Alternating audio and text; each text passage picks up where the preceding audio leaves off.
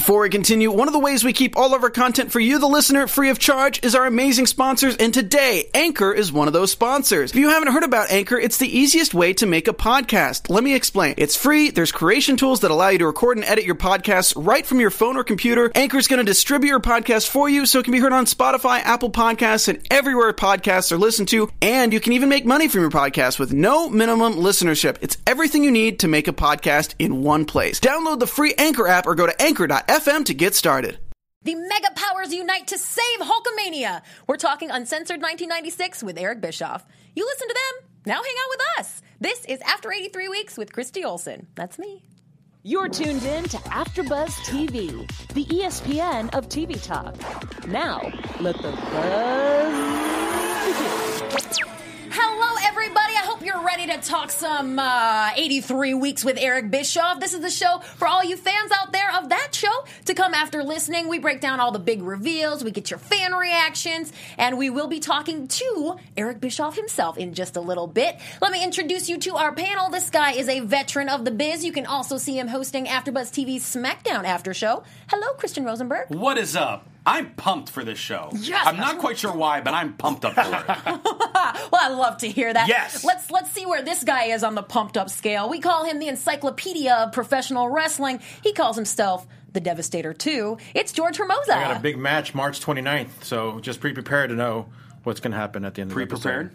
Episode. Great promo. I got to save the energy for, you know, later. the energy is down now, so, you know, for Eric and the end of the show. All right, Spoiler well, I, alert. I count on this guy to keep you two wrangled in a little bit. He runs the YouTube pages for Eric Bischoff and lots of your other favorite wrestling stars. Hi, Steve Kaufman. Hello, I I'm a wrangler now.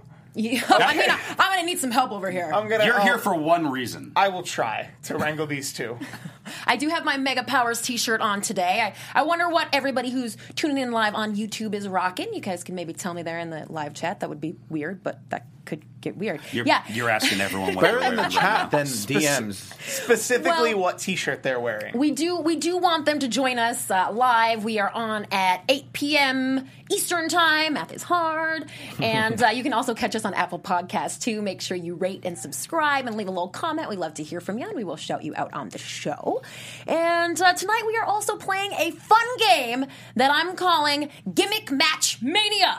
I have a really fun one. All right. Oh, good. I have faith in you, Steve. I This think, is- you're, I this think is your yours is. I think yours is going to be the best one. fantasy fake matches is your specialty. And we know Yes. that Eric Bischoff loves gimmick matches, Yes. so he is going to uh, be the judge on that one. We'll see if our Christian Rosenberg, who is now two for two on the games, is victorious once again. I'm, I'm putting myself at, at a handicap with this because this I'm, I'm more on the facts. So, well, my streak's on the line. All right, well, we will have to see, but first, let's chat a little bit about Uncensored 1996. So, uh, kind of to set the tone here a little bit, Nitro had been around for like six months, and they're developing this cruiserweight division. And Eric said, you know, it's all about being different from WWF at this time, and that he was really committed to the cruiserweights and thinking that that would be a way to do it. Any thoughts on uh, this emergence of the cruiserweight division in WCW? I just think enough months have passed by to kind of see what really Nitro was about. Um, obviously, they just debuted on, I think I want to say September, uh, September like fourth or whatever uh, of '95. It wasn't that day, but yeah, I mean, I, I think it's been enough months where it's like, all right, now we know what Nitro is. Let's see, you know, how different it is, and I think they really did offer a lot of, you know, new faces, new names, new matches, new matches, new divisions, and it really was a contrast to what WWF was providing, which they had just come off like in your house, like uh, Bret versus Diesel and like a cage match or whatever. So I like that WCW was doing different things. Yeah, the, um, my main thing when I would watch Nitro, I mostly paid attention to the first hour of the show when I would be switching back and forth mm-hmm. because the first hour is when you saw the cruiserweights. Oh. That first mm. hour is where the cruiserweights were heavily featured. You rarely saw them in, in hours two or hour 3 mm-hmm. Mm-hmm. So I was fascinated because these are all faces that I've never seen before, all these moves I've never seen before. Um, so it, it definitely caught my attention with that. I'm waiting for the 83 weeks solely about cruiserweights. I was Oh, that- surprised. that's a great idea. I've But- cut it together between the Jericho episode and this eight minute. Ra- there's about an hour on the cruiserweights Okay. already up on the show. Well, and you know, around this time, they know that they're getting Hall and Nash soon, and also somebody else on his way out. One Johnny B. Badd, who we've talked about quite a bit on this show, is jumping ship because Vince McMahon is going to make him a big star. Eric set the record straight on this. Uh, there was a story about them having a, a meeting, and uh, that, of course, Eric, you know, was so angry about this, and he refuted all of those reports. Yeah, um, he's he's mentioned this a couple times that similar to like when we tell him how much the Big Show made or how much the Big Show made to go to WWF, and he's like, "Yeah, I'd have done that too. I had nothing for him." Like the, the Johnny B. Badd, the Marc Mero of it all, always felt that way every time he talks about it consistently, where he's like. Yeah, if if, Vince, if Marc Mero thinks Vince McMahon is going to make him a huge star and is going to pay him that much, he should leave. 'Cause I have nothing for him on that level, on that scale. Right. Well, I know we all tune in and watch the uh, the pay per view that we're talking about. So, did you guys see this low blow between the, the Conan Eddie thing? Thought it Eric said pretty he couldn't even he couldn't even catch it. What was? I mean, was I mean. I, I think maybe maybe on our level because maybe we were viewers, but I, I mean, I thought it was clever. I thought it was I thought it was a unique way to end, end the Oh, match. I hated it so much. Why? Oh, this, this honestly, from like beginning to end, which I was going to break down the matches more. This, this may be the single worst pay per view like of all pay per views. think so. um, there was one match on this show that I enjoyed, and it was not this one because it went way too long. And yeah, that I think that I know what finish, you're saying. That finish with it, yeah, the inadvertent. It took the commentators a minute to address it because they weren't quite sure at first what happened. Either the crowd obviously had no idea what happened, and like um, Eric and Conrad mentioned uh, during the podcast. There was like ten or eleven other low blows during this match. Why was this the only one that happened to finish the match?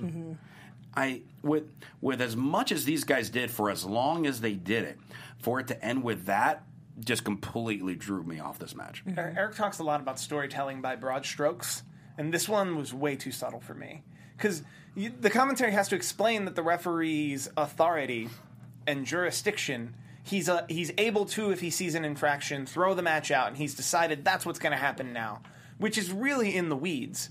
Whereas the same story, which is low blow, low blow, low blow, low blow, hey, knock it off, knock it off, knock it off, knock it off. That's it. Match is out. Like that's a broad stroke story that we didn't get here, mm-hmm. and the co- and commentary could have put over if they knew that that was going to be the finish.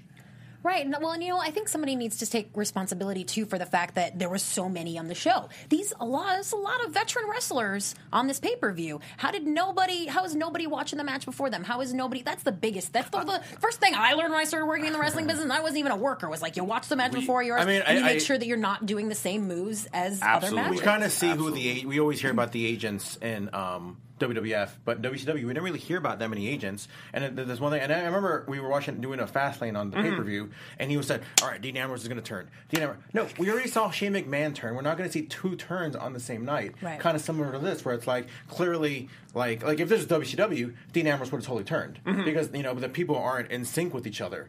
You know, hence why like maybe there were the finishes were or there were certain spots in the match that were just kind of the same. Like and nobody's communicating. And there are countless times that I could tell you from other shows that that I've worked in the past where you saw one or the other thing. People watch on the monitor, something happens in a match, and they're like, "Oh, all right, we got to scrap that. Let's come up with something else." Or on the other end, say. Say George, your let's just say your finishing move is a frog splash. That's your finisher, and you're set to go over in your match. Opening match, someone does a frog splash, and the guy kicks out. it's It's funny. just like you need to know who else is on that show, Yeah. what to do. Um, I remember um, formerly Simon Gotch. In, There was um, a, a show that I worked many many years ago with him, where someone used his finisher in the opening match as a comeback move, and he, oh my god, was he pissed.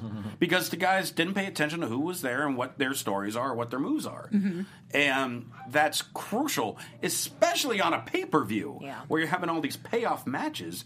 You need to pay attention to that stuff. It's funny, even going back to what you just said, we were doing a practice match a couple days ago. Practice match in training, a practice match, Mm-hmm. like, and we were doing tag team matches. The first match had two specific spots that we had in our match. So literally, we were like, all right, we need to change it up. Like, yeah. in a practice match, let alone not on TV, not on pay per view, like, even us doing practice, like, we recognize, hey, we should probably switch it up. You know, the fact that we saw the first match had an enzuigiri and a suicide dive, let's switch it up. George, you talking about practice? I'm talking about practice. You talking? You're not even talking about the game. You're talking about practice? I'm saying like that's how you know much I it- got- it's I got important. that. You know? Thank you. I don't know I know what you're saying. It's just like He's All too right. fired up to get into that reference. I was gonna say I, I don't uh, I can't recall the reference anyway. Oh, is it? How's this for a question? How can a match between Regal and Fit Finlay not be great? because Like, this how- was the how- o- how does that even happen? Because this was the only match I enjoyed on the show.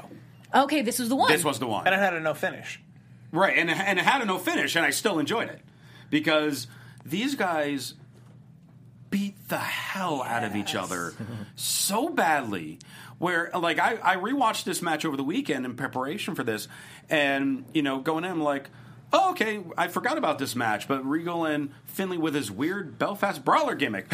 But it's going to be good. And then, like, within a couple minutes in the match, I'm just like, uh huh. I was at the edge of my seat because no, obviously no high risk moves. These guys don't do high risk moves, but it wasn't a lot of like submission holds or chain wrestling that Regal's known for. It was just a freaking brawl that the crowd really didn't know how to react to. Which those type of things I actually enjoyed because you're taken aback not for a bad thing, but just because I was not expecting this out of these people. What? Where do we go from here? And in WCW in '96, what you would have expected out of this mm, kind of a stiff match would have been more a Japanese strong style, which is th- that's not what this is. No. it's a, it's a European brawl that we've only Two. Europeans just beating the Yeah. crap out of each other. I, it's just I like I like how many flavors of wrestling there are, and this is one. This is one you can show like oh you if you're into like boxing Mm-hmm. in real life and you're kind of dipping your toe in wrestling, this is the match to show. Yeah, these are. friends. one- I think these are one of the things that really stood out, you know, for Nitro. Because again, you flip over, you would see. I think they were still kind of doing enhancement matches. You would see like PJ Walker against you know Justin or Justin Hawk Bradshaw. You know, it's mm. like yeah, that's what you're seeing. But then you flip over to WCW because you would see that on Nitro a lot. You would see Regal, Bobby, and Dave Taylor. Yeah. you know mm. Finlay like just kind of killing on a weekly basis. you would see Regal go up for a um what call it what was not the spear the jackhammer against his will. We want to talk about stiff matches mm. with William Regal. And and then again, even with like the finish of this, where it was DQ, blah blah blah, Eaton and and D- Taylor came down. The fact that Finlay then sprinted after, um, you know, like sprinted after them, where he didn't pose, the music really didn't play. It again left the crowd of, "Wait, was that real? What's what's happening right now? And so I'm like, have a camera follow them right now. I want to see what's going on.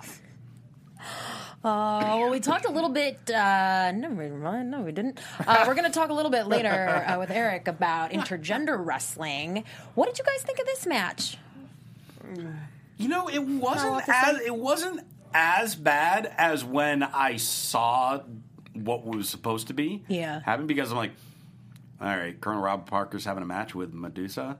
This is not going to be good. But he played his role. Yeah. he was not obviously supposed to be a good wrestler. He he took the bumps as a manager should take him. You're not supposed to take him clean or crisp because he's not a wrestler. Right.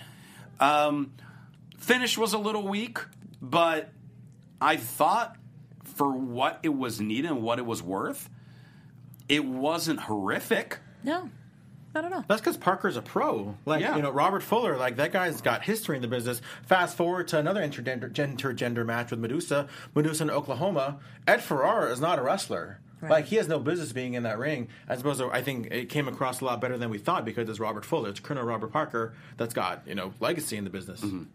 And Medusa, I just have to say, is one of the most awesome people in this business. She's so cool to talk to. She knows so much. She's just so interesting. Like, we'll we'll talk to Eric Yeah, about her I too. got a I'm- question I'm sure for he'll I'm sure he'll mimic, mimic that sentiment. But you will hear a lot of people say that she is just one of the most wonderful people in the biz, and that is true. Um, all right, there was a lot of crap after this. It was kind of crap. Did you, after crap did you after gues crap. watch the Loch Ness with Mean Gene promo? Of course. That Yes. was like one of the best poems. And that's like because you know you, you hear about the Mean Gene episodes, you know, a couple weeks ago or a month ago or a couple, whatever with Bischoff, you know, uh, Pritchard, and you hear, hear these Mean Geneisms. This is classic Mean Gene. Just like, oh, you know, I got a friend in Florida. And he's, a, he's a dentist, and just like his reaction, I'm like, oh god, he's gonna come. in. Like to me, that's that was one of the highlights of the show. The best moment of Loch Ness's career was his was his stare at Mean Gene. or just Mean Gene's reaction too. I was like, oh, Mean Gene. Ah, to be able to react. That must have been cool. I'll bring it up. I couldn't find a good graphic of Loch Ness, so I actually cut out his stare at Mean Gene. You'll find that graphic later on this channel. That's where I found it. Good work, Perfect. Steve. It was Loch Perfect. Ness's stare. Well, uh, if, if, if you guys are that into uh, Loch Ness, What do you have to say about a little character we call the Booty Man, who went toe to toe, but cheek to cheek, shall we shall we say, with DDP? forever. This match felt like it was forever. Yes. And the fact that it was just a few weeks ago that Kimberly was with Johnny B. Badd, all of a sudden she runs out looking at the camera screaming, I hope he could be my boyfriend.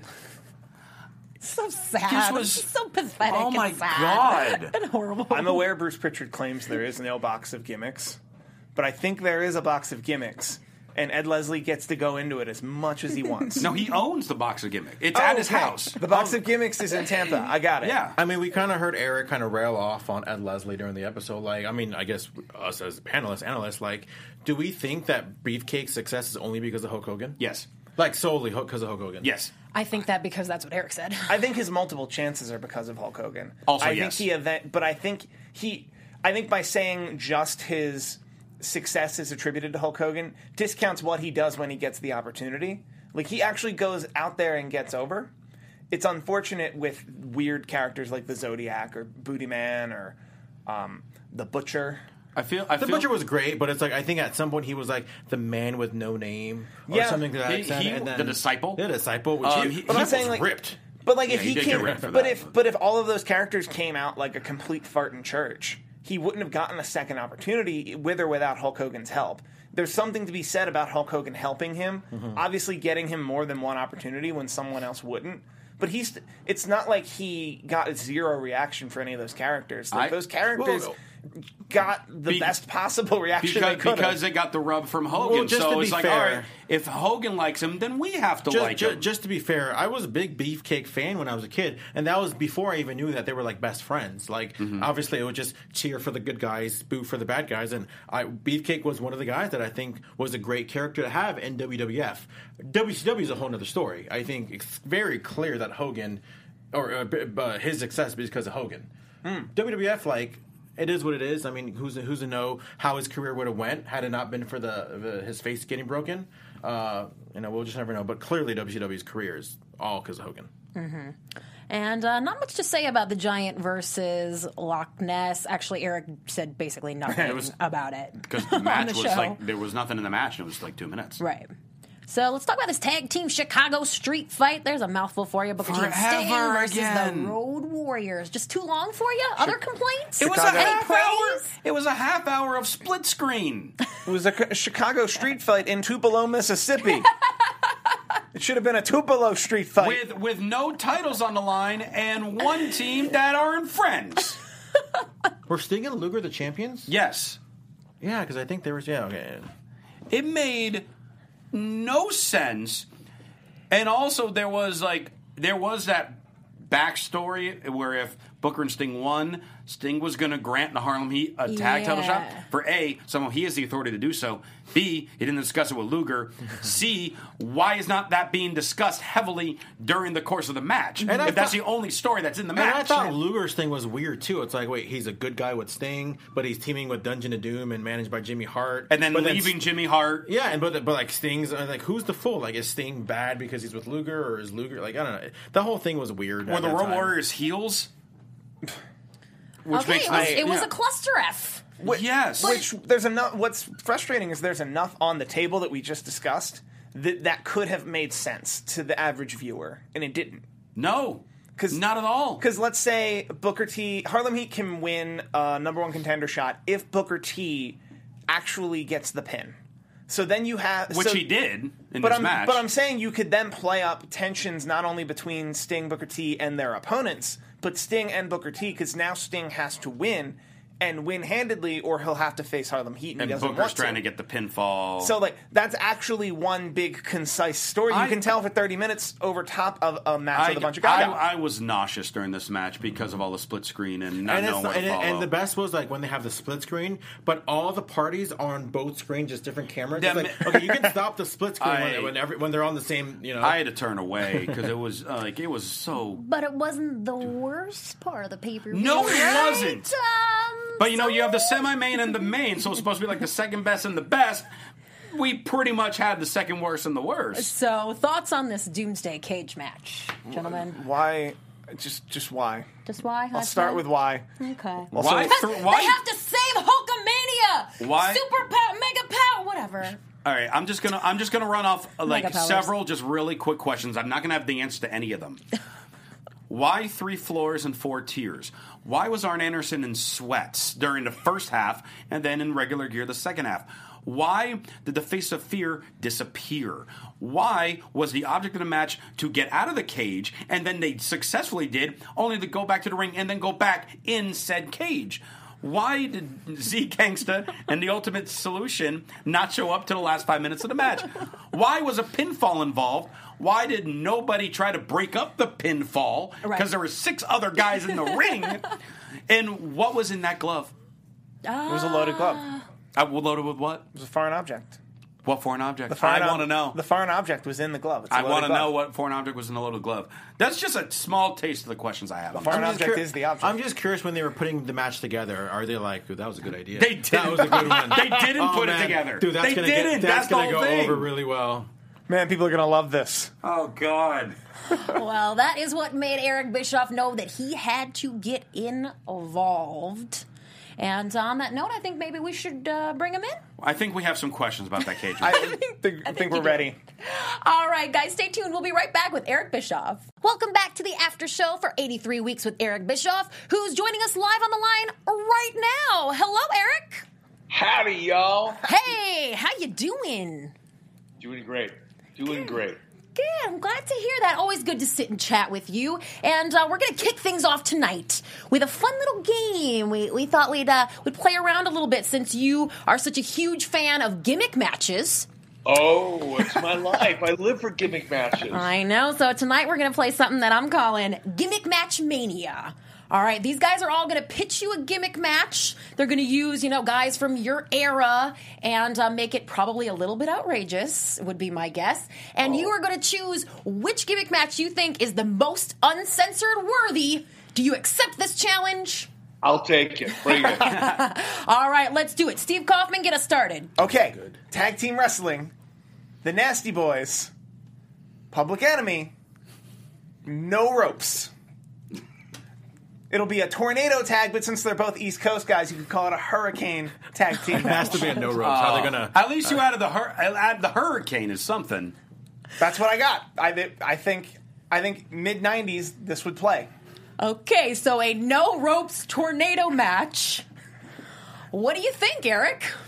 I'm thinking that the litigation that, that would be a result of a match like that, with those four people flying all over the arena and landing in, you know, people's laps and breaking hips and legs and arms, would probably put the company completely out of business. I mean, the visual is interesting, but yeah, that'd be a tough one to pull off. But let's see what you got. Could be the best one. Who knows? Probably. Uh, All right, take your turn, This, George this Hermosa. match, it's a triple threat match with Bobby Eaton, Dean Malenko, and Jerry Flynn, and a personality on a pole match. Where you're gonna have a box on the top of a pole, they're gonna pick out a gimmick for you know the winner because it's WCW. You know the winner gets the gimmick, and they get to be that gimmick for the next year. That's not bad. That's not bad.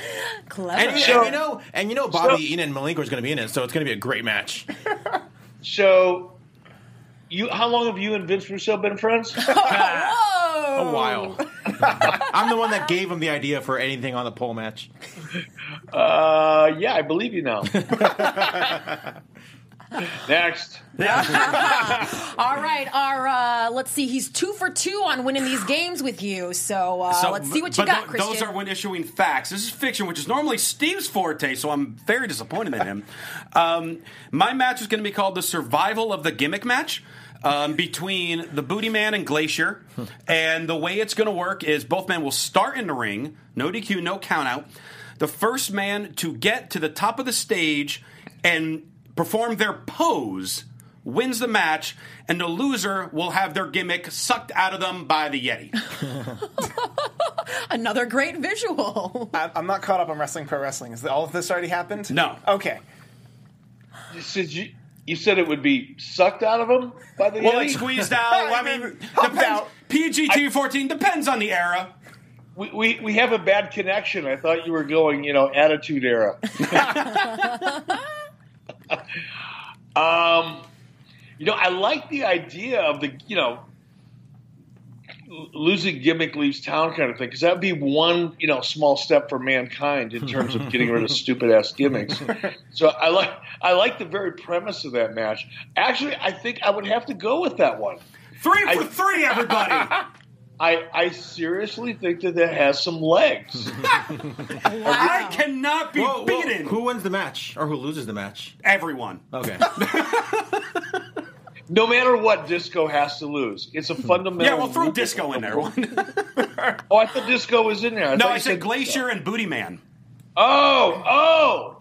Well, when you said gimmick, I automatically. go, go disco. it's just it's the first thing. It's like one of those Rorschach tests when they open it up and it looks like you We- know smashed butterfly. We, we oh, can make it. look We can make a triple threat and throw Disco in there. That's acceptable. There you go. And then if you really wanted to take it to the next level, like year two, you know, after you establish this like amazing wrestling idea that nobody else had ever thought of before, you know, last gimmick standing kind of a thing. Oh, there, there you go. There now you you go. got a title. You got it. uh, on year two, we can throw DDP in there from you know early '90s WCW, you know, because he had every gimmick known to man. And if you put a guy like DDP in that match, the idea about him actually losing his gimmicks back at that time would have he would have been torn inside out. He would have had to see a shrink. Wait, may, maybe we should find a way to have 93 DDP versus 94 DDP um, in that match. I'd throw them both out. Yeah. Of them again.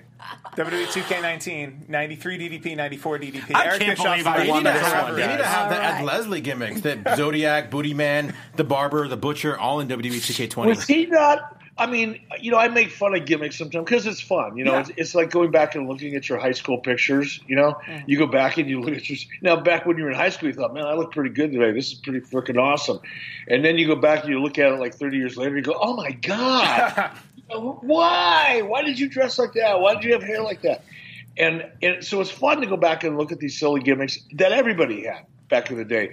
But of the silly gimmicks, you know, if there was a list of the top hundred, you know, dumbass gimmicks, I'd have to put Booty Man at the top. he was he was a collage of stupid.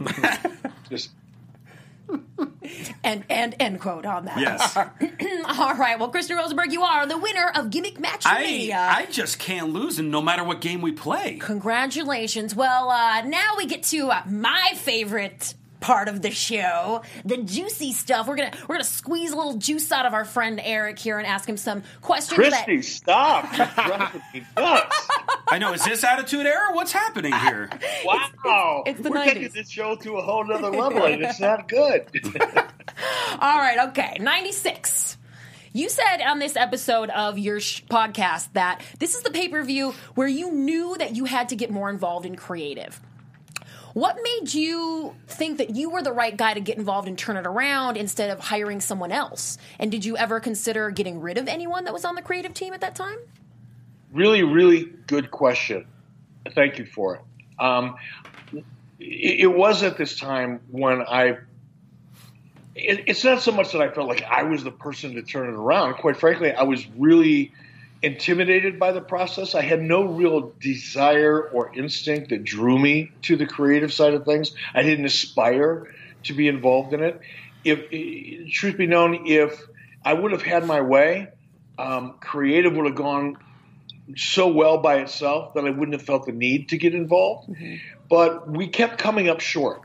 And we kept trying to hire people. You know, there was nobody to hire. You can't put an ad, you know, on LinkedIn for a wrestling booker. You know, um, you need somebody that that has the feel and the instinct because creative it's an art. It's not a science. It's not like anybody can sit down and, figure out where all the tools that go into the toolbox are and just go do it. It's not building a wall. It's not building a house. It's it's it's art. It's not science. And part of that is having the instinct and the feel. You can't teach instinct and feel. You know, experience helps. You know, but um, I just felt like you know I tried you know mixing and matching Ric Flair's and booking and Kevin Sullivan's and booking, and I had Greg Gagne, and we had Mike Graham, and we had Terry Taylor, and we had it was a constant you know rotating door of people getting involved in creative. We ju- we just weren't making any real progress. We kept kind of doing the same things over and over again, mm-hmm. and and that's when I realized that if I if I want what I see in my head to actually happen, I just can't completely delegate. I didn't see myself as the guy coming in and taking over, by the way. I came in very quietly and my ideas were subtle ones and small ones until I felt like I was really getting a feel of things. So when I inserted myself in creative, it was with much trepidation, and it took a long time for me to kind of feel like my voice was even equal to those people around me, even though I wasn't happy with the work that they were doing.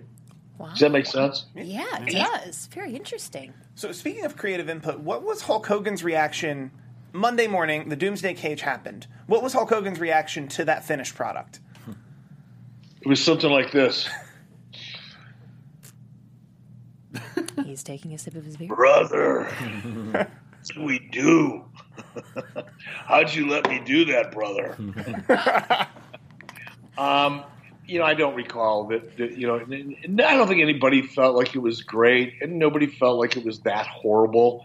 And it's hard, you know, when I say that, you know, I, I almost hesitate to say it because I know what people are going to think when they hear me say it. But again, take take yourself back in time. Go take a look at what WWE or WWF was doing in 1996. It was all cornball, stupid stuff. there was very little really, really good, you know, Nitro era, Attitude era. Nothing was even coming close to that, you know, for WWF. And this pay per view took place before we really, you know, wrapped our arms around the NWO and all that. So we were still living off that 80s hangover, I think from a creative point of view. And as such, the guys in it went, wow, for what it was, it was pretty good. Hmm. You know, they probably felt differently about it after they got home and watched it. Because, and then, you know, that's the other thing, too. The way things feel when you're out there and you're doing it, is completely different than the way it looks when you're sitting home eating a pizza, drinking a Diet Coke. Yeah. You know what I mean? It, it sometimes it doesn't translate. And when you're in the thick of it, you're having fun and you're trying to remember all this crazy stuff that you got going on and you're trying to stand up without falling down in that ridiculous cage. Um, you don't realize how bad things are until you go home and watch it.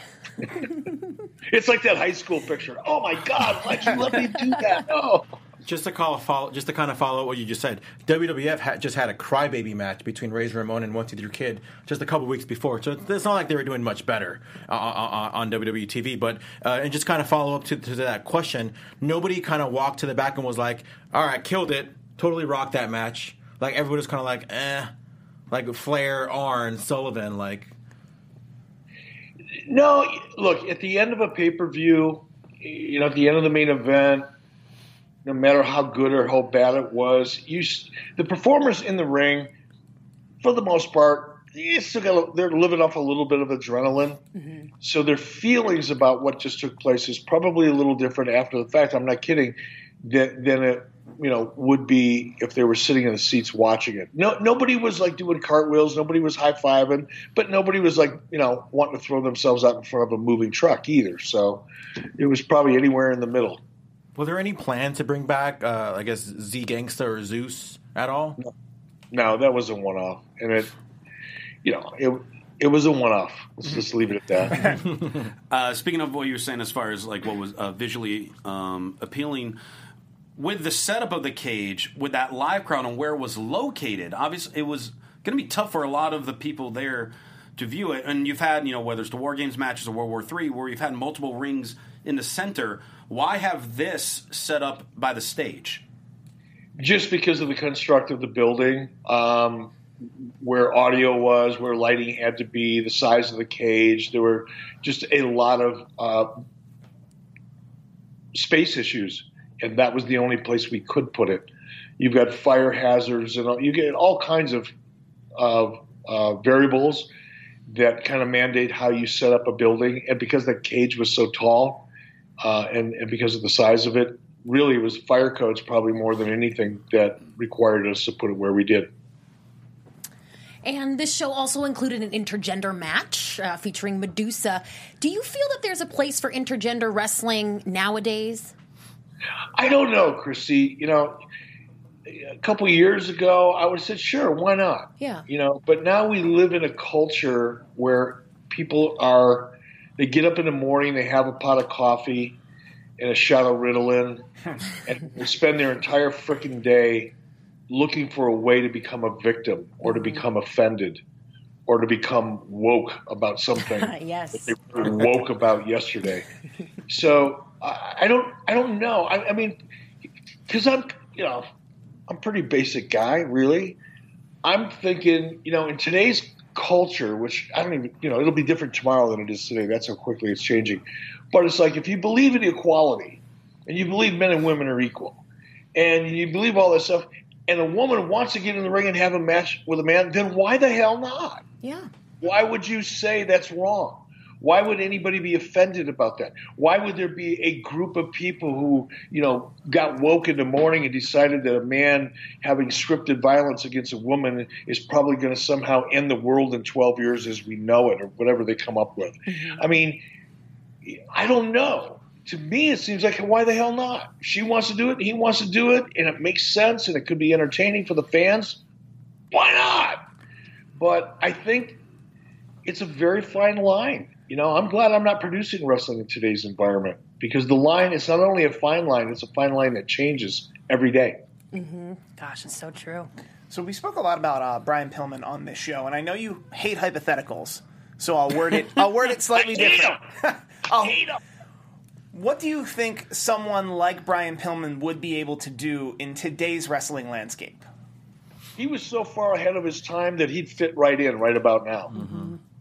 I mean, really, think about that. That that because that character, that loose cannon character, to, to my knowledge, and I'm sure there's somebody, you know, you guys are probably way smarter than I am about the history, and you remember more shit than I do, which is not really saying much.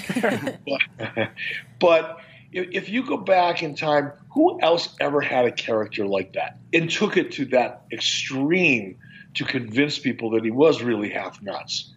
I mean, he he was so far ahead of his time that he'd probably still be a little bit ahead of his time today. You know, twenty some odd years later. uh, kind of going back to Medusa, when you brought in Medusa, was the plan to have like a women's division, like you just had created a cruiserweight division? And if that was the plan, then where did it go wrong? Because It wasn't the plan. You know, here's here's the you know the bare knuckles truth on that. I had known Medusa since I broke into the wrestling business in 1987 in the AWA. That's where Medusa broke in. We worked together. She was brand new in the wrestling business, so was I. We just got along. Um, we we had a lot of mutual friends, and her personality is the kind of personality I like spending time around. So we, we hit it off right off the bat. And we stayed friends for quite a while, and we were friends in WCW. And then she went to WWF. I went on to become president of the company. And one day, she, one evening, she called me up and said, "Hey, I just got fired. Do you have anything for me?" And because she was a friend, and because I had respect for her as a talent, it wasn't just because she was a friend. I want to make that really clear.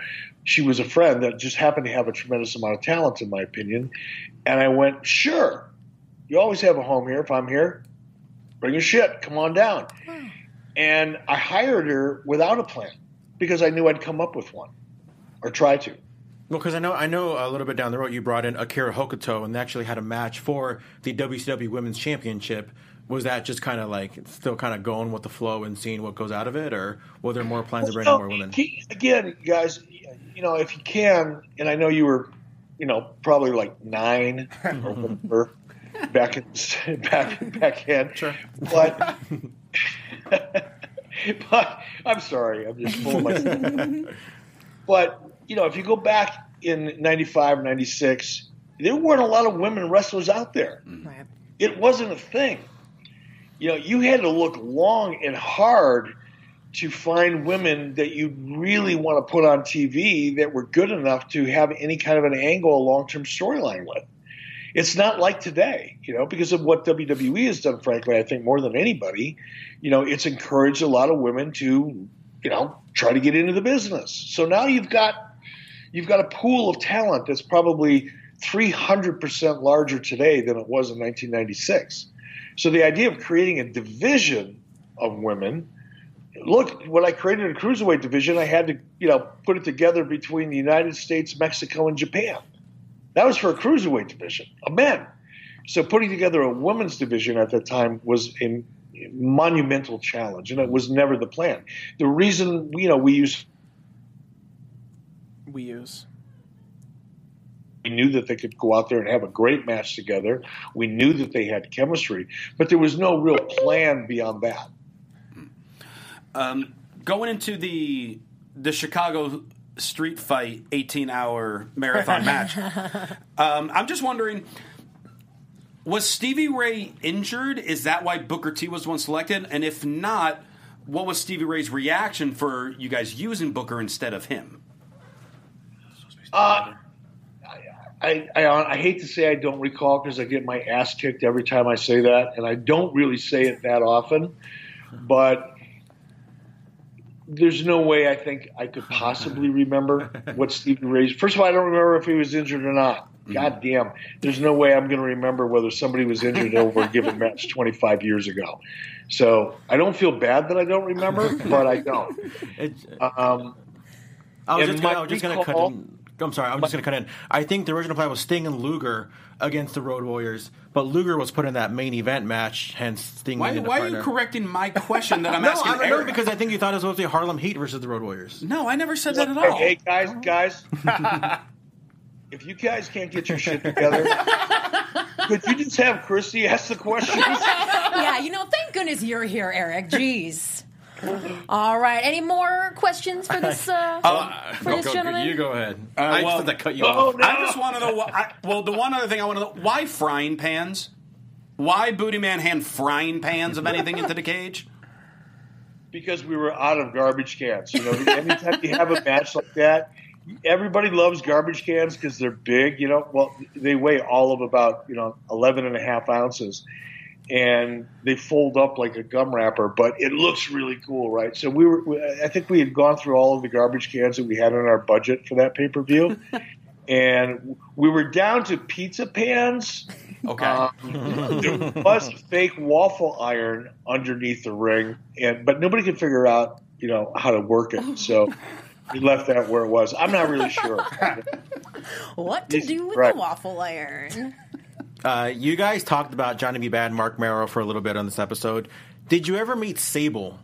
And if you did ever meet her before the jump, did you ever consider bringing her on as a, as a character in WCW? Ooh, that's a good No, one. I had known Sable for quite some time. Uh, when I was an announcer before I got into management, um, there was a couple because Johnny obviously was a big boxing fan, and we would go over. Sometimes it was just uh, DDP and myself, or sometimes I think my wife came in, in with us once or twice. We go over there and watch boxing on pay per view, and and uh, have a big dinner and a, great time together. You know, a bunch of us. So sure, I knew her, and she would come to the arena uh, with Marc before she ever stepped in front of a camera. So yeah, I, I, I spent a fair amount of time with her. You know, when she was married to Marc, never really got to know her very well. She's very quiet. She she kept to herself and pretty much stayed out of uh, off the radar and out of everybody's way, but was very nice, very polite, and fun to be around. Okay, I never- that was a good one. That. To answer your question, I'm sorry, I forgot to actually answer the question. I go on and on and on, and I go, wow, fuck, I didn't even answer the question. Uh, no, I never thought about bringing her in as a talent because if you would have met her back then, she was the most quiet, um, just shy, you know, almost extremely introverted. So it never would have occurred to me that she would have ever even wanted anywhere near the front of the camera. Shows you what I knew. Oh, Cut to, she's on the cover of Playboy. But yeah, De- Deborah McMichael ended up being a, a valet, I guess, in WCW, right? All right. We, we have thoroughly harassed Eric, I think, enough Uh, no for this evening. So uh, we're going to let you go, but thank you so much for your time, and uh, we'll see you next week. Thank you, Eric. All right. Adios. Look forward to it. Thank you, guys. All right. Wow, that was you guys. Uh, you guys coming in hot tonight. Apparently, I'm just saying, like Stevie Ray wasn't even part of the equation. It was supposed to be Sting and Luger. So why would Stevie Ray? Sting picked up Booker T. So what does Stevie Ray have anything to do with it? I I wasn't looking. I was just wondering why they chose Booker over Stevie. Guys, I, I think I can settle this. There's a waffle iron under the table here. If you just don't know how uh, to really want to work it out. All right, well, guys, if they want to support you or tell you that you are either right or wrong, all of our fans out there, where can they hit you up at? Well, you can compliment me on continuing to win every game we throw at Eric by tweeting me at Will Rosenberg, Instagram, the Will Rosenberg, ProWrestlingTees.com slash Christian Rosenberg, and check me out hosting the SmackDown AfterBuzz recap show on AfterBuzz TV. That was a, that was a great announcement by Tom last night, by the way.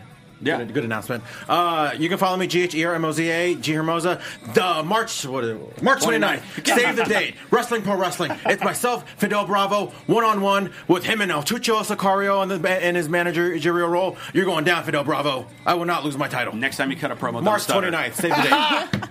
I'm Steve Kaufmann. You can find me on Twitter almost exclusively at Steve Kaufmann. That is K A U F M A N N. I'm involved on a lot of YouTube pages, including this one. If I tweeted the link, chances are I'm involved, so support me by supporting that. And you guys can always hit me up at Christy Reports. I love to hear from you. And we will see you next week. It looks like Spring Stampede 1997 has won the poll. That one featured the, of course, the main event between DDP and Randy Savage. So we'll be breaking it down. We'll see you next week. Our founder, Kevin Undergaro, and me, Maria Menounos, would like to thank you for tuning in to AfterBuzz TV. Remember, we're not just the first, we're the biggest in the world, and we're the only destination for all your favorite TV shows. Whatever you crave, we've got it. So go to AfterBuzzTV.com and check out our lineup. Buzz you later. The views expressed herein are those of the hosts only and do not necessarily reflect the views of AfterBuzz TV or its owners or principals.